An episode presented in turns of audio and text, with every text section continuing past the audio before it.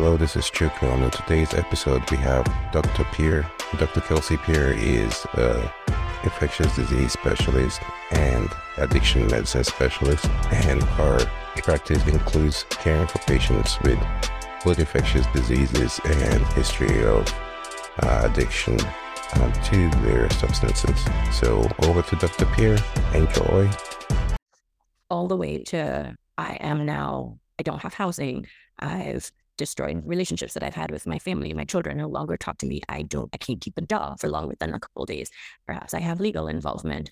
Maybe I have different infections, you know, whether that's HIV, hepatitis C, heart infections. Um, so many things are happening, and you know it is because of your drug seeking behavior, but you can't stop. Um, the compulsion part of it is both behavior, right? Like behavior is learned, and people like to stay in the habit of things that they're doing. When you listen to all those self talk things, you hear like, oh, a habit takes at least 30 days to form, right? Like we like to stay in the behavior that we're doing. Um, and so it's very behavioral, it's comfortable there, especially by the time you get to a severe use disorder, like your behavior is just ingrained, it's comfortable there. Um, and part of the way that the behavior gets ingrained and comfortable there is because with an addiction, your frontal lobe here, where we make all of our good executive decisions. Here, where we're able to say, okay, if I don't do this right now, then tomorrow I will get a reward. Um, or next year, I'll be able to buy a house if I don't, if I stop, you know, eating out and if I stop taking vacations, then I'll be able to save up money. So that good executive decision making happens here. And when we develop compulsive behaviors, this part of the brain gets shut down, kind of turned off. And so damaged in a way, but fortunately, when it comes to behavior, if you're changing your behavior, then you can rewire and reawake those neurons, those brain cells, and rebuild your frontal lobe. And so that's why, you know, it's not like it's a lost cause if someone has a severe um, use disorder, if they, someone has an addiction. It is something that we can try to help them change and try to help them rebuild their brain. And then you get people who, yeah, I've been sober for 30, 40 years. Um, so that's kind of just an overview of what addiction is in general chronic, relapsing, compulsive behavior, even though you're having adverse um, consequences from your using. And that could go from, to, in theory, you can sort of be addicted uh, to anything, right? Um, some of us have very mild sort of addictions that don't affect our life. And so, you know, we kind of just count them as habits or behaviors, you know? That's the maybe the person who has three cups of coffee a day.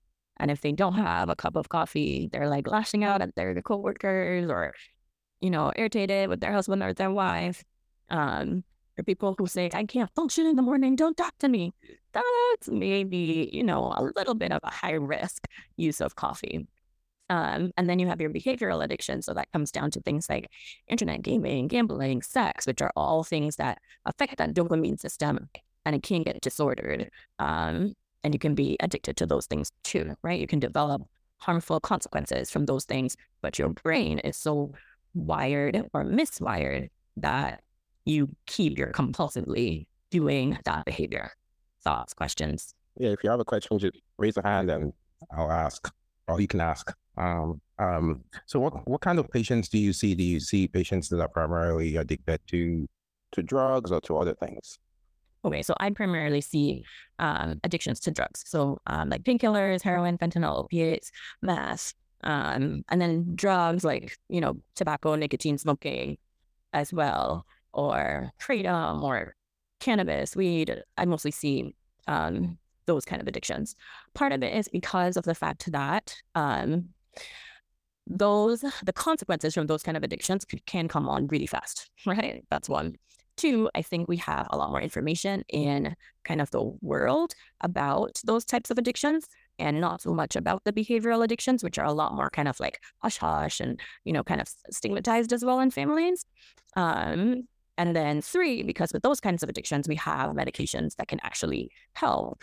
Um, whereas with your behavioral addictions, those fall very significantly under um, psychotherapy, so psychiatry services, um, and I am not a psychiatrist.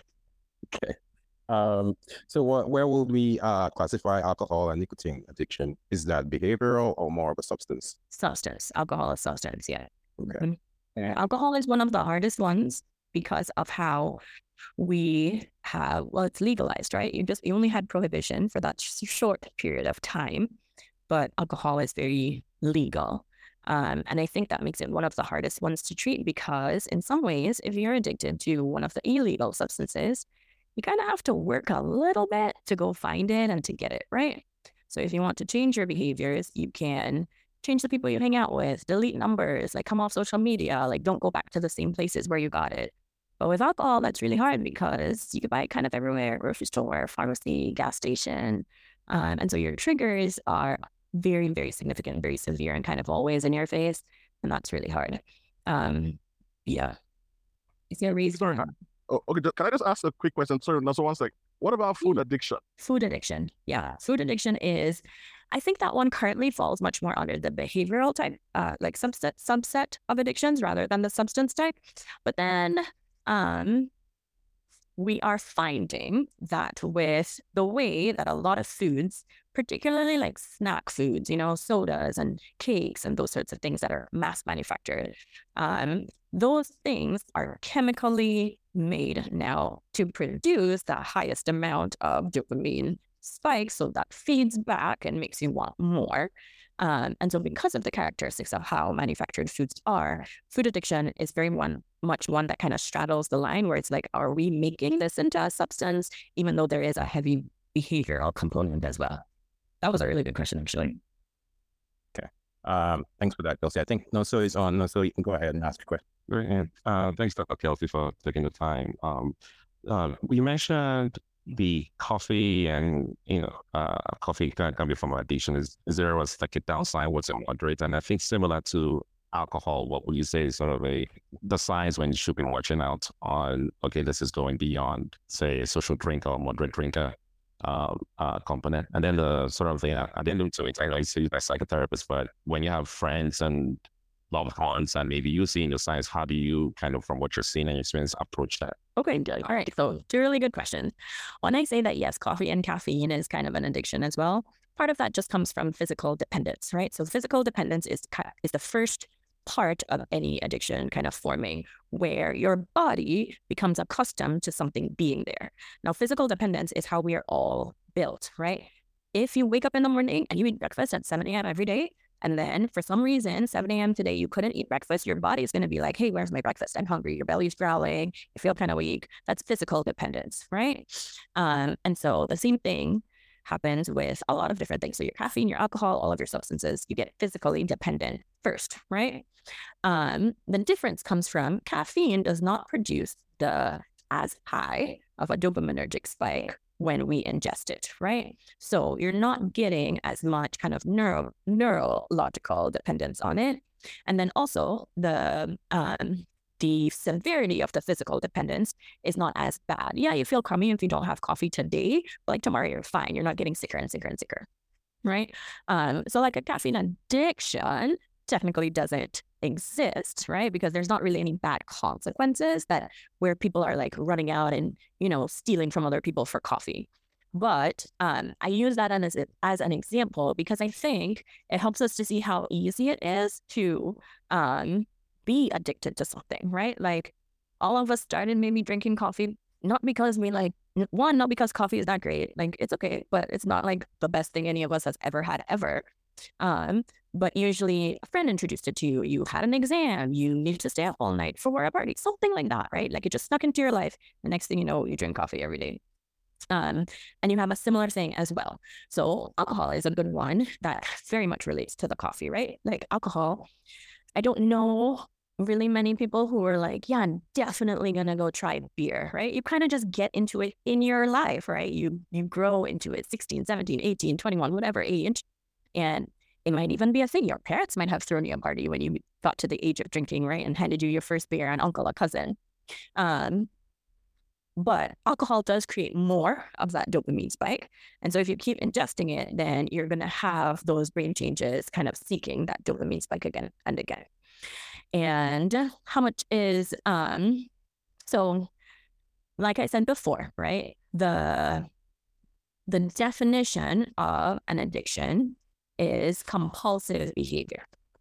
And so when we um, when we think about compulsive behaviors, then that's when we think about okay, has this become a problem, right? Is this person needing to drink every day? And so in yourself, that can look like, okay, why is it that every time I walk into the house, I can't see my kids? I can't even hear my wife say a sentence or my husband say a sentence, right? Before I have a beer or before I, you know, pour a scotch or something like that, right? Or you're sitting at work and you're like, Jesus, it's only 2 p.m. I mean, I could take a drink early. Like, what happened? Or like some people got really caught up with that in the pandemic, right? Because they were already drinking kind of every day. And then in the pandemic, they're at home. And so what started out as like a 6 p.m. drink after work was 5 p.m. and then 4 p.m. and then 3 p.m., right? It's a compulsion. You feel like you have to have it to function. And then things spiral from there, right? Like, how is the alcohol affecting your life? Are you the person who, if you go to the grocery store, you have to get alcohol. Like you're always making sure, okay, do I do I have enough? Do I have enough vodka? Like how much, you know, I don't run out. Do you make sure you don't run out, right? You're always planning your life around not running out. Um, and if you do run out, you're kind of willing to do everything to get it. if you are here in like North Carolina and you know that like on Sundays, but for some reason you couldn't re up on a Saturday, um, then on a Sunday you're looking to go by your brother, your sister, a friend because you know they they have an alcohol cabinet. They'll probably have. I'm gonna go hang out with that guy, right? Like you're gonna make excuses in order to get it. You're gonna make sure that you you all of the things that you are doing are focused on kind of getting your alcohol. If it's not there, you have a problem. Then too, if you don't have it, you're getting physically sick. So you're nauseous, you're vomiting, you're throwing up, you're seeing things, mm-hmm. you're tremoring. Um, if you don't have the alcohol, that's a really good sign um, that hey, your consumption high. Um, and so your um, standard drink is about um, 0.6 uh, ounces, 0.6 ounces of pure alcohol. And um, that you have to have less than seven in a week um, to kind of be a normal drinker by definition. So that's can be a ballpark for you, right? That ballpark is not the be all and end all and the only definition. Like you could say, oh, I only have six, so I'm good. Because if in having that six standard drinks a week, right, you are falling out with your family, you are too drunk that you miss a couple of days of work and that's six, then that's still problematic adverse consequences at that six. And so um, that still counts uh, as an addiction. So, in other words, a person could be toying with alcohol all his life and not necessarily addicted. Yeah. Um, because if that person has enough control to not develop any of your adverse consequences, then that person kind of just remains in that category of high risk drinking, right? Um, what's more, again, why alcohol sometimes can be so hard to treat is because alcohol is so everywhere. Um, you have all those people who you meet and then they're like, oh, yeah, I hate my dad. Why? He's a functional alcoholic. He's a terrible guy, right? Um, and that functional alcoholic, so that's that's it's very much a it's kind of a misnomer i think because a functional alcoholic really is just a person who happens to have a lot of resources sometimes right? Functional alcoholic is a person who happens to have a job where maybe they're in a little bit of a senior position maybe they own the job maybe they work from home a lot so they're not getting feedback on consequences of like losing their job all the time or maybe their husband or wife kind of like supports them makes excuses for them um or takes care of them right? Um and so the line between like high risk drinking and kind of what alcoholism is is a little blurry sometimes and can just depend on what resources and supports the person has. All right, great. Um, so I was wondering, you know, the question about someone toying with alcohol all their lives, and you know, I think is is part of recognizing the illness because this is a disease, right? It's not like you know this substance use disorder. Um, is is insight a big part on the person's part of knowing that he or she has an illness going going on rather than you know this is just my life i'm fine with it but not knowing that they actually have an ongoing illness. Yes insight and denial are huge parts right? People who have less severe problems or are at that level of like high risk drinking those people have insight and they aren't denying what's happening to themselves. They can say oh my goodness like I overdid yesterday and I blacked out and I have no idea what happened. And somebody told me I said something crazy or did something crazy. And that's really not good. So I'm not going to get myself back there again. They still have control over their behavior. And so that means that this, they, they have that insight. They're not in denial. So having insight, very much less severe disease or, you know, in the high risk drinking category, not having insight and then also being in very much a state of denial, probably much more in the severe category. I think I see a hand. Helen. Oh yeah, go ahead. Hi, um, sorry, thank you so much for the time, right? Um, I was just wondering, I know that I have heard it's quite difficult to kind of um, get people that have certain addictions, right, to come to that realization that they have it. But is that a way we can support such people? And maybe, I know, like you said, there is that denial in certain situations, but is there a way to kind of support to help the person to get to that realization or even, you know, kind of try to get the person to kind of get certain kind of help or the help that they need to get them out of that situation. Okay. So I think there's kind of two schools of thought on that, in that, you know, they're very old school is like, well, they got to hit rock bottom. And like, that's it. I'm not even going to try. I'm not stepping in. When they get to whatever their worst is, they'll decide to get better.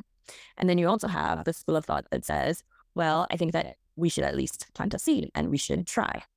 And so for me, I think I'm a little bit more on the side of I want to support you and I want to plant a seed.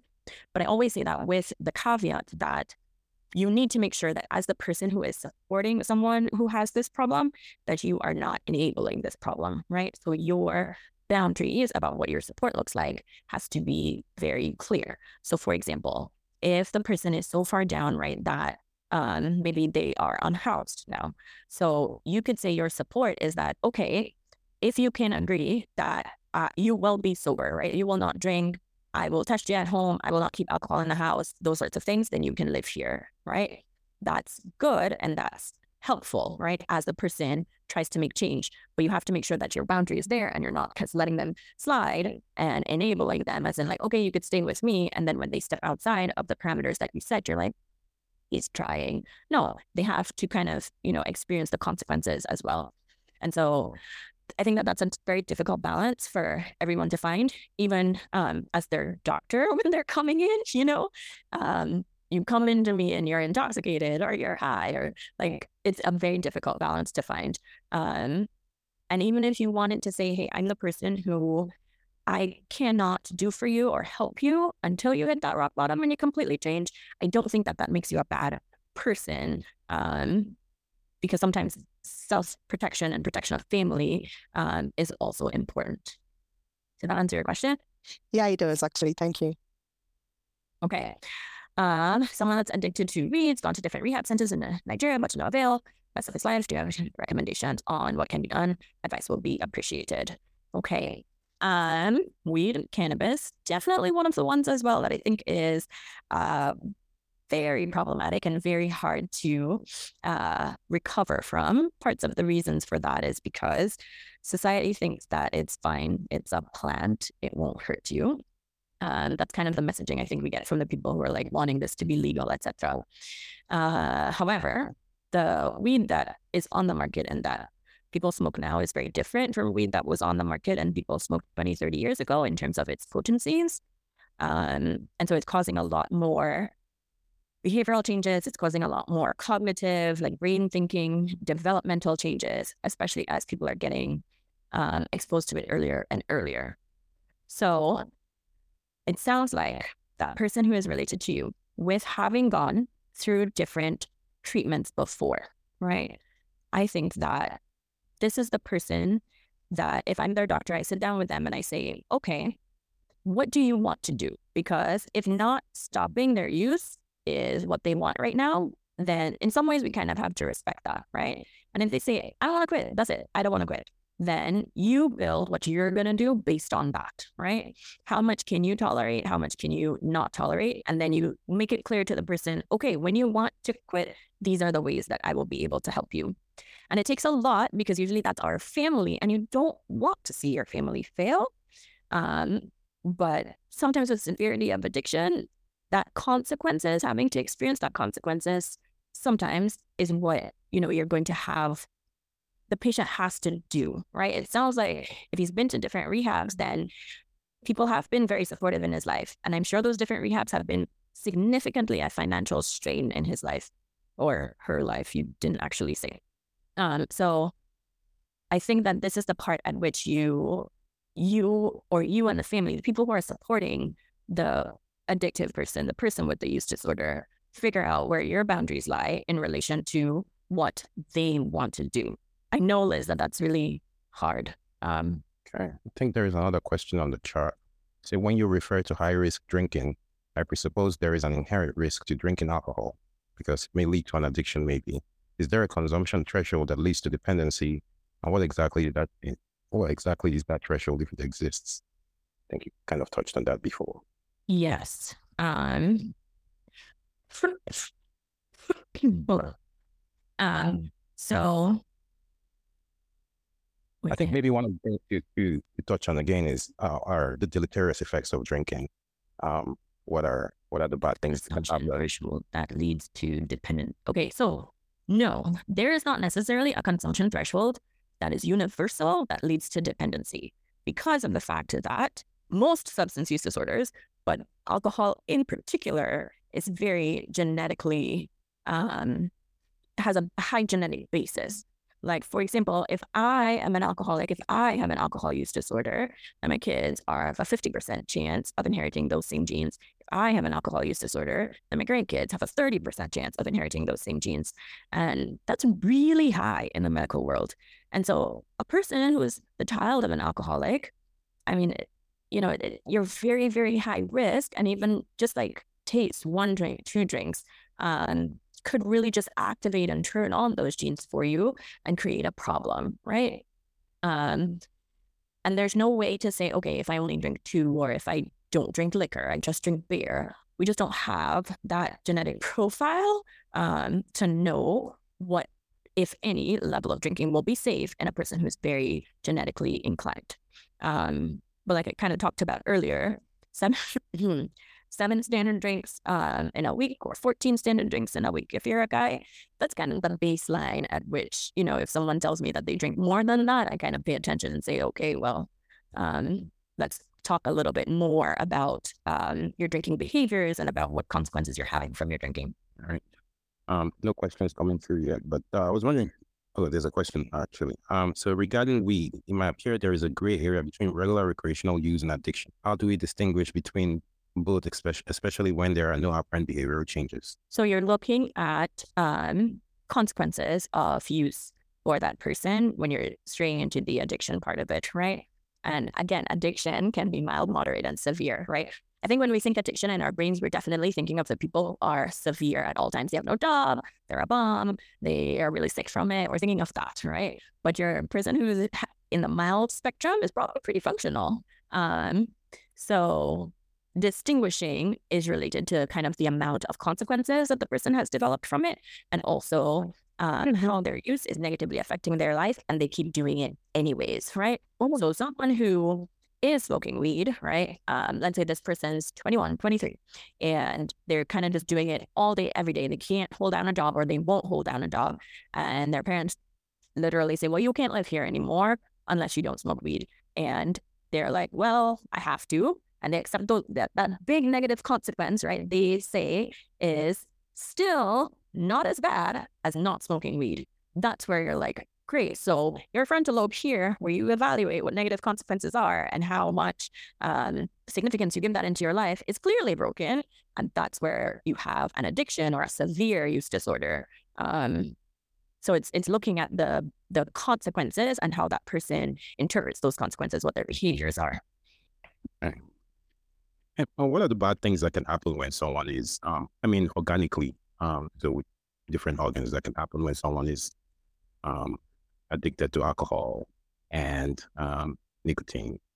Okay, so we can go through kind of a couple of different substances. We could start with alcohol. Um, alcohol, biggest one, biggest one, liver disease, right? Your liver is the organ that processes alcohol. It helps break it down. If our body could not break down alcohol, it would reject it. It makes you sick. And that's actually the way that one of the medications we use to help someone not drink works. Um, and so you drink alcohol and it gets processed through the liver. In the processing through the liver, when you have alcohol being ingested kind of, you know, every single day, large amounts, those sorts of things, the liver is actually getting injured in the processing of the alcohol and eventually over years can get scarred. Again, genetically, you will find some people who have been drinking every day for 40 years and their liver is holding out. But then you will also find people who have been drinking a couple times a week for two years and their liver is failing. We don't have a good way of how to predict this. Um, so liver disease is the biggest, biggest one. Depending on the stage of your liver injury, um, it can be reversed somewhat. The liver is one of my favorite organs because it's a little bit regenerative. Um, and also, you know, the liver can get a lot of hits, you know, before it actually fails. Like you can get it down to like 10, 20% of functioning liver before it actually fails. And that's a really remarkable thing. However, other things happen kind of way before that. Alcohol consumption, weight. People put on weight. They put on very central, um, around your stomach kind of area type of weight. And because you when you drink alcohol, you're consuming so much calories that your body doesn't feel like you're hungry. And so generally your nutrition in other areas comes way down. So like proteins, those sorts of things. Um, and so you kind of lose weight and you become this, you know, the typical beer belly, right? Um, and so from a nutritional standpoint, you're usually very debilitated and but you are, you do have a lot of weight on you. Uh, and alcohol raises your blood pressure and chronically elevated blood pressure has effects that span through the years heart disease, kidney disease, eye disease when you have chronically elevated blood pressure. Um, and so those are kind of the big ones. You also have uh, the last one would be brain. Your alcohol is one of the ones the fastest. And it's not just a turning off of your frontal lobe, it's also a degeneration of different parts of the brain. And so after a while, you will actually not be able to form memories like going forward, and you will lose a lot of the memories that you um, you will lose a lot of the memories that you have made, and you start becoming demented um, from your alcohol consumption. Uh, so that's alcohol. Talk about nicotine. Nicotine, again, high blood pressure. That's a big one. Um, but the biggest organ affected is, of course, the lungs. You're breathing in the components, not just the nicotine, but the other components of your cigarette or your vape that um, injure the lungs just the act of like breathing in something all of the time, caustic air, can be injurious to uh, the alveolar tissue. So you could see that in like people who, you know, like burn pit injuries from like the military or people who work in factories where there's just, you know, it's not nicotine in the air, but it's just smoky and it's it's it's contaminated air. Also have long term liver dysfunction. Um, so nicotine is, I mean, smoking cigarettes, the lungs are your primary uh, primary organ that is negatively affected.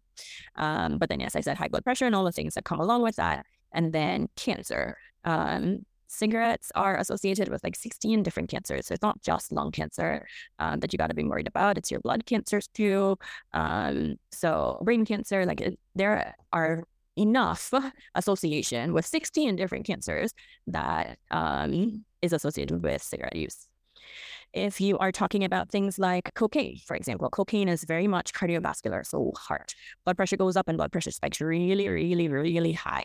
And so people come in with heart attacks all the time related to their cocaine use. You can have strokes related to their cocaine use. Um, again, long term hypertension because of that, leading to renal failure, eye failure, those sorts of things.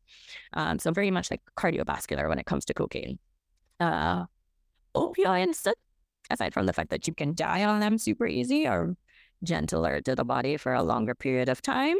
Um, mostly, I think you get uh, you get some bone stuff like bone demineralization and weakness things, um, but a lot of it, a fair amount of it from opioids comes from how you use it, and so people who end up injecting a lot um, can get different infections, blood infections, HIV, hepatitis C or A or not A, hepatitis C or B, um, and bacterial infections that go to your bones or that go to your heart or that go to your brain, etc. Um, those are kind of your big ones.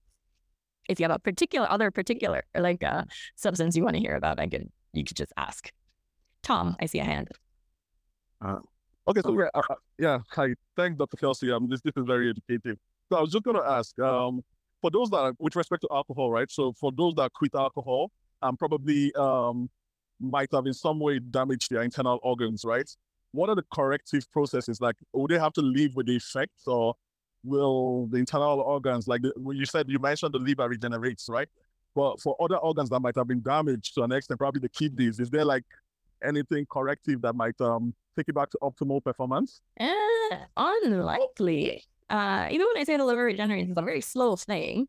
For most of the bodily injury that you get from your substances, or even just you know, having a chronic illness, um, the goal is really to hold it in place as much as possible. And so if you have liver injury already from your alcohol use, uh, just stop. You want to not offend the liver again. So don't drink alcohol, one, but then also like getting vaccines against viruses that can affect the liver, um, making sure that any medications that your doctors start you on um, aren't injurious to the liver on top of that. It's mostly just a holding pattern, right? Though the liver, yes, has some regenerative capacity, but like other organs, pretty much don't. Like um, if you have the neurological changes from um, extensive alcohol use and you going into that um, Wernicke syndrome, that, that dementia type syndrome, I can't stop that. You're already there. I can't reverse it.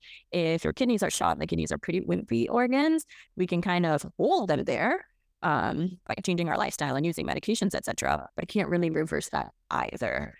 Um, and that's part of why, you know, substance use is so bad because you injure so much of your body and then well, you're stuck. I see that someone asked about safe consumption levels.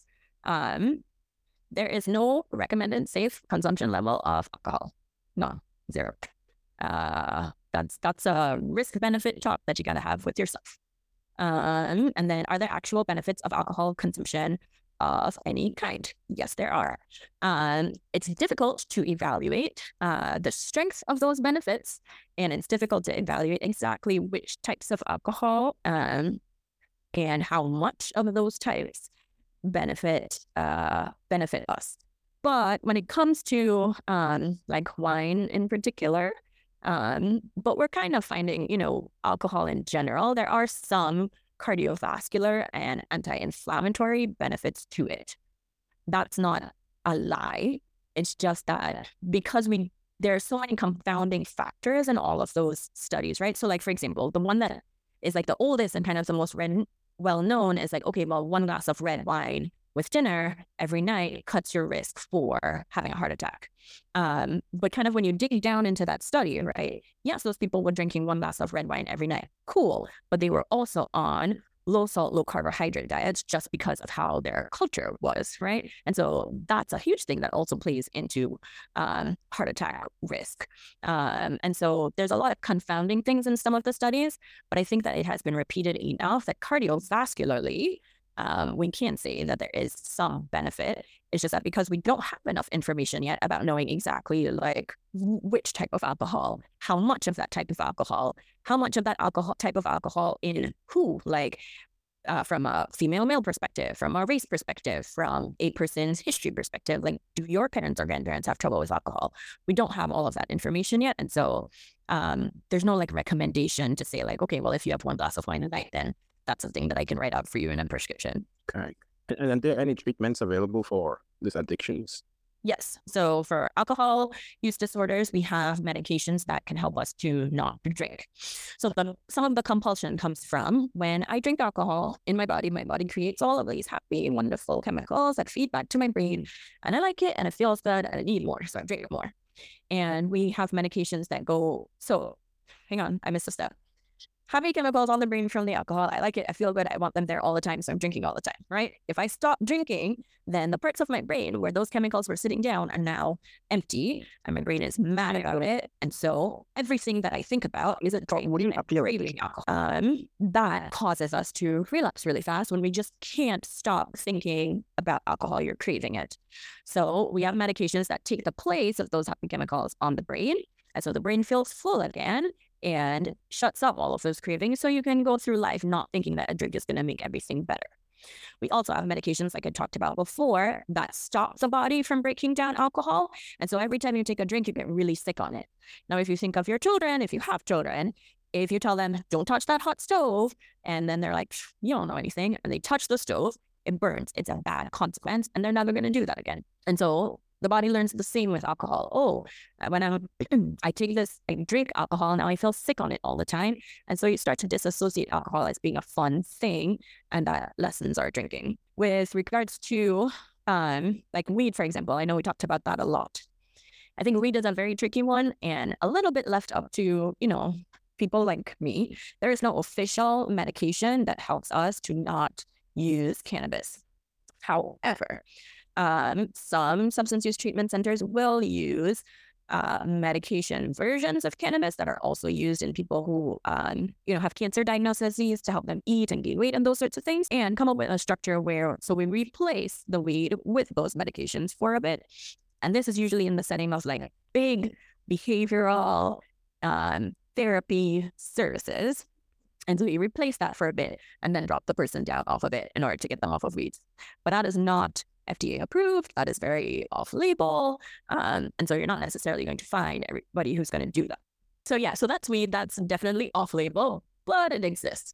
Um, and then for opioids, we've got medications like naltrexone and buprenorphine and methadone that we replace um, the opioids with. And then for cocaine and meth, those are also ones that I don't really have FDA approved medications, but there are different things that we try, sometimes with good effect, sometimes with not um, to try to help support the person. The reasoning behind using medications is that when your brain becomes dependent on something, then it changes the levels of chemicals that your brain produces, right? And we need those chemicals to function, to be able to concentrate, to be able to sleep, to be able to be happy, those sorts of things. And so if your brain has kind of turned off those chemicals because the substance has been giving it all the, you know, forcing those chemicals all the time, then when you stop the substance, you kind of suffer a lot. And so if we can replace the substance for you with something safer, um, and then slowly bring you down off of it so that your brain kind of kicks back in and starts producing those levels of chemicals again, that's really how um, your treatment is going to work from a medicine standpoint.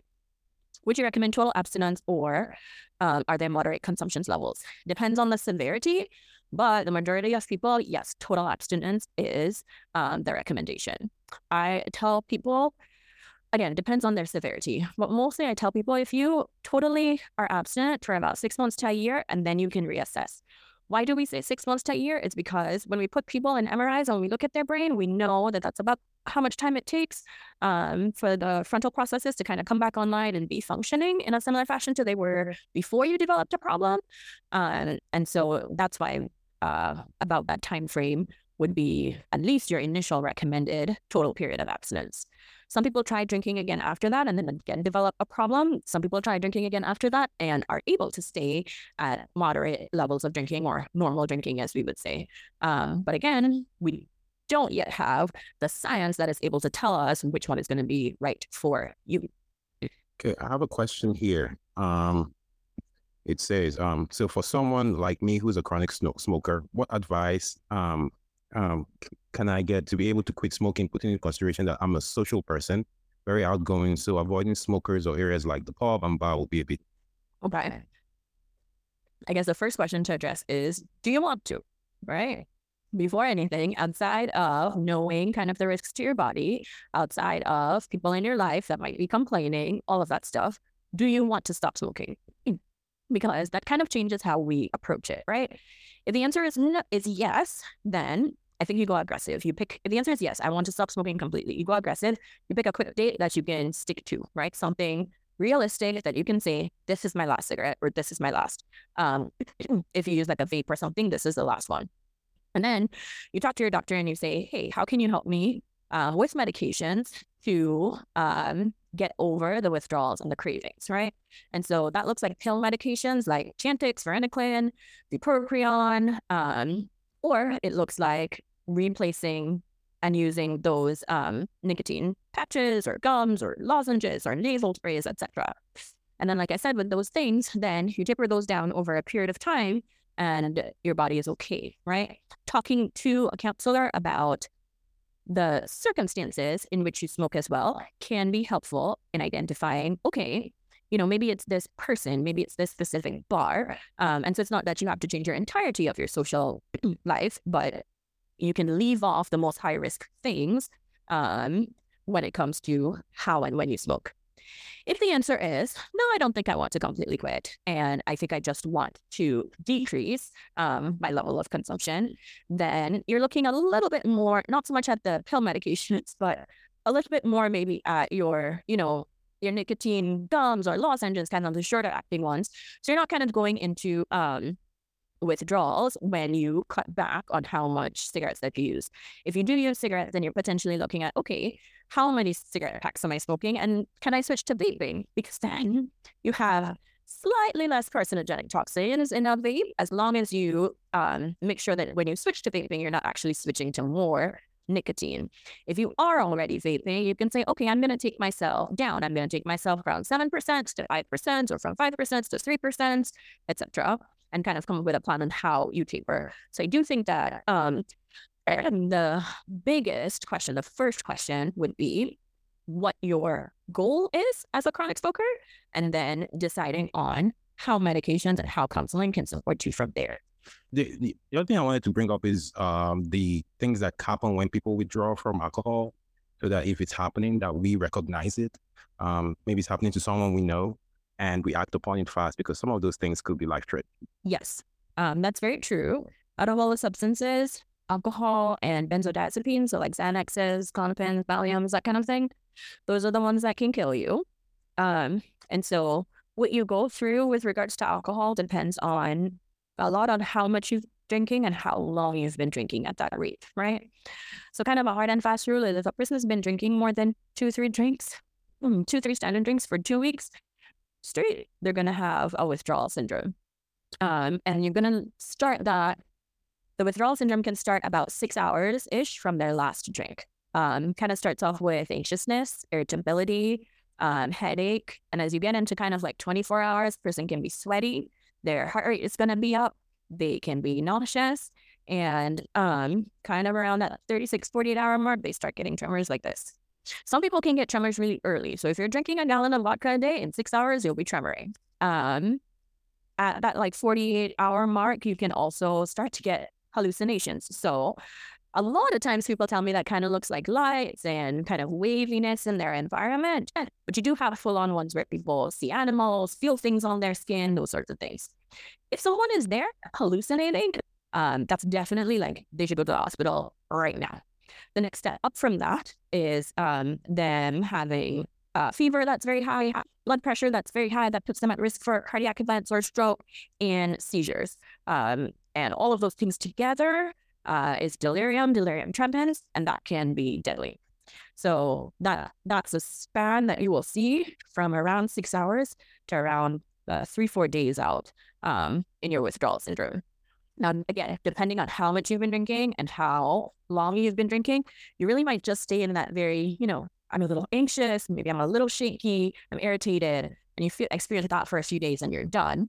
But it does depend on their intake and most of these people need to be cared for in as as inpatients, so in a in a medical facility. Yeah, definitely talk to your doctor about it. If you if you drink every day, talk to your doctor about it before you stop, um, because there are medications we can use to like give you at home so that you don't die at home and you can stay in your house. But then making sure that your doctor knows you and knows what are the things are going on with you, and so might have to say, hey, okay, it's great that you want to stop. Now is a good time for us to check you into hospital for a few days. Um, and make sure that your body goes through this safely. Okay. So I guess the take home there is if you drink a lot, um, don't just stop cold turkey. Um, every day for two weeks. If that's where you are, don't stop cold turkey. Um, and okay, so that's alcohol, that's nicotine. How about the behavioral addiction? Gambling, sex. Um, Hang on, we have one question. If alcohol poses such intense health risks as suggested, yes, then why is it legally available and easily distributed? because money talks. yeah, yeah. People who like even at the time it was like prohibition and stuff, people who had money wanted to drink, so it's legal. That it's. I don't know that we have a better answer than that. Why is nicotine legal? It's terrible. It's terrible. And tobacco and nicotine, it's not great. But again, somebody at the time who had money, who smoked, decided, eh, this will be fine. And with most things, I think I do think that we are potentially within the next, I don't know, 50 to 100 years, moving to a society where people continue to have more access to information and can have reasonable and rational conversations um, and decide for themselves to use any substance. Yes, somebody said it's legal, but it's also a choice. Yeah. Like, and I mean that from alcohol straight up through like meth and heroin, you know? Um, because kind of on a one to one level, are you the harm that you're doing to your body, alcohol versus heroin, are, are kind of similar. One's maybe a little bit faster than the other. They're both big, harmful things. Um, and some of the reasons why some things are illegal are so caught up in just injustice, you know, and not necessarily actual health risk. Um, so yeah, money, money, money is why it's legal. I suppose the other argument you could make is that even if you were to make it illegal, there people will still get access. Yeah, it's uh, you know, meth, cocaine, heroin, they're illegal now, and yet we have millions of people. Sorry, um, who use it and who have trouble with it. Millions, and it's it's legal. It, I mean, it's illegal, but it's around. Um, and so there's definitely conversation and debate about okay, what does it mean to decriminalize these things? What does it mean to make these things legal? Um, in a similar way to the way that alcohol is, right? Like the parts of alcohol that are illegal are when you misuse and you're having a negative effect on society and community, right? So if you assault somebody while you're drunk, right, that's not allowed. You don't drive when you're drunk because you're at risk to the rest of the population. That's not allowed, right? Um, and those things are good to keep order and and keep the larger community safe. But you can decide to drink as much alcohol as you want, technically, in your own house. Like, and so bringing that back around to like, okay, if you are using whatever cocaine, then it's not allowed for that to have an effect on somebody else. But if you know the risk and you understand, you just use cocaine in your house. Do I really have to punish you for just having it? I don't know. That's a big debate.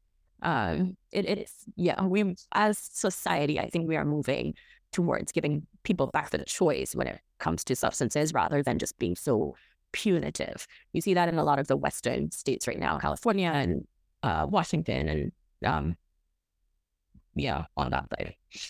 Uh, just a little bit about how the community can come together and help people with addictions, uh, like you touched upon in California.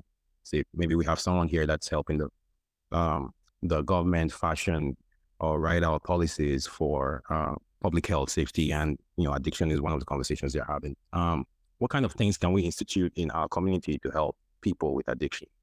I think the biggest one is not being uh, to not stigmatize people, right? Um, like you're not automatically just a bad person just because you smoke weed. Um, even if you do smoke it every day, um, you're not a bad person just because you're addicted to alcohol. Like the alcohol has changed your brain and has changed your behavior from what is potentially inherently you, right? And so I think as society, if you think about somebody as like, oh, you're a bad person, um, then we're never going to be able to actually offer help. And then two, also, we are moving towards like a what we call a harm reduction kind of strategy, which means that you meet the person where they are. If this person is not ready to completely quit yet, but they want to cut back, how do I support you in doing that? um, how do I keep you safe from dying? So how do I keep you safe from overdosing? Or how do I keep you safe from, you know, if you stop drinking or you didn't have access to alcohol, you don't die from your withdrawal syndrome. How do I keep you safe from death? Because human life has value.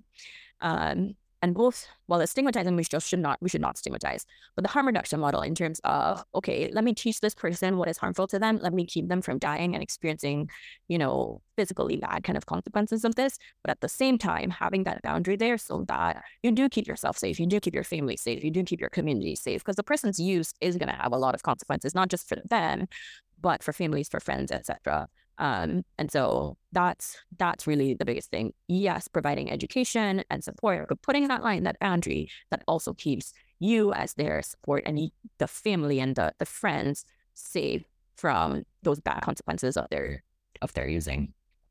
Okay, and then just um, moving on to um, something you already touched on, um, social or behavioral addictions. Um, um, I've had questions about gambling, sex addiction, food addiction, those kind of things? Are there strategies or treatments or things people can do about that? So food addiction is kind of um, it's exciting because I think we have a lot of uh, um, medications that have been coming kind of on stream, particularly related to the centers that um, push for us to eat and crave food. And so not right now, but five to 10 years, I think we'll have a lot of good options for food addiction. Um, but for all your behavioral addictions, you're really looking at, you're looking at therapy. That's what you're looking at. A person figuring out, okay, what is it that is, you know, contributing to me using this um, or doing this behavior? What do I get out of this behavior? And how can I avoid those things that contribute to me doing this behavior and put a, more healthy behavior in the spot where um, I currently have that behavior. So therapy, therapy, therapy for your behavioral addictions. Um, yeah, therapy, therapy. For gambling addiction, people do use naltrexone. It's a once daily uh, pill that you can take. There's a little bit of mixed uh, research on it, but it's a very benign pill, so it's not, um, you know, a high risk thing to take. And the thought is, we also use it in alcohol. The thought is that some of the um, some of the same chemicals that feed back to your brain when you are drinking are some of the same chemicals that feed back to your brain when you're gambling. And so the same medication tends to have um, some good effect with gambling addiction. And there are a couple questions. Um, is denial a mental disorder? And hi, Dr. Pierre, can you please touch on the relationship between alcohol and sex addiction? Relationship between alcohol and sex addiction? I actually don't know. I don't think. Um, I think that from a neurology standpoint, they have very similar brain centers, right? Like they are very close next to each other, those two. But I'm not sure about a relationship otherwise. Uh, alcohol in general lowers your inhibitions a lot and so can lead you to have more risky behavior, including risky sexual behavior. Um, but I'd, I'd have to find out more about any other kind of linking between alcohol and sex addiction. And is denial a mental disorder? Yeah, I don't know. Maybe not definitionally. Delusion is though. So I I would think that delusion is a very, very, very severe form of denial where you're literally blocking out reality and cannot even acknowledge reality. But yes. Um, but I think some forms of denial are just people being in denial. All right. Thanks a lot, Kelsie. I don't know if there are any other questions. I know we've taken quite a bit of your time today. Um, and um, that's okay. I was happy to help. I know. You know, my job is is you know, it's not. I think it's not even very well known. You know, um, some of the information, and and yet so many of these things affect all of our families. Like I've got stuff in my family. You know, um, mm-hmm. and so it's it's. I'm happy to talk about it and at least give you some information that you could start having conversations with your friends and family or recognizing things with your friends and family. Okay. Um, there's another question here. Compulsive sexual behavior. Is that the same thing that sex addiction? Any health risks? Um, could it be entirely natural? So when you say compulsive, generally anything that is compulsive is maladaptive, is bad, it's diagnosable. Um, and so compulsion that exceeds negative consequences like health risks is addiction. Um, but people have high sex drives that they have sex a lot, and that's not compulsive behavior. That's natural. Um, so there's there's there's a difference. And then um, he asked about associated health risks. Oh well, associated health risks with regards to sex in general. Um, you know, you have your sexually transmitted diseases, chlamydia, gonorrhea, HSV, all of the ones, HIV. Um, that kind of might be it actually. Unwanted pregnancy. okay. Um, Thank you for listening to me talk for an hour, guys. All right. Thank you so much, Kelsie.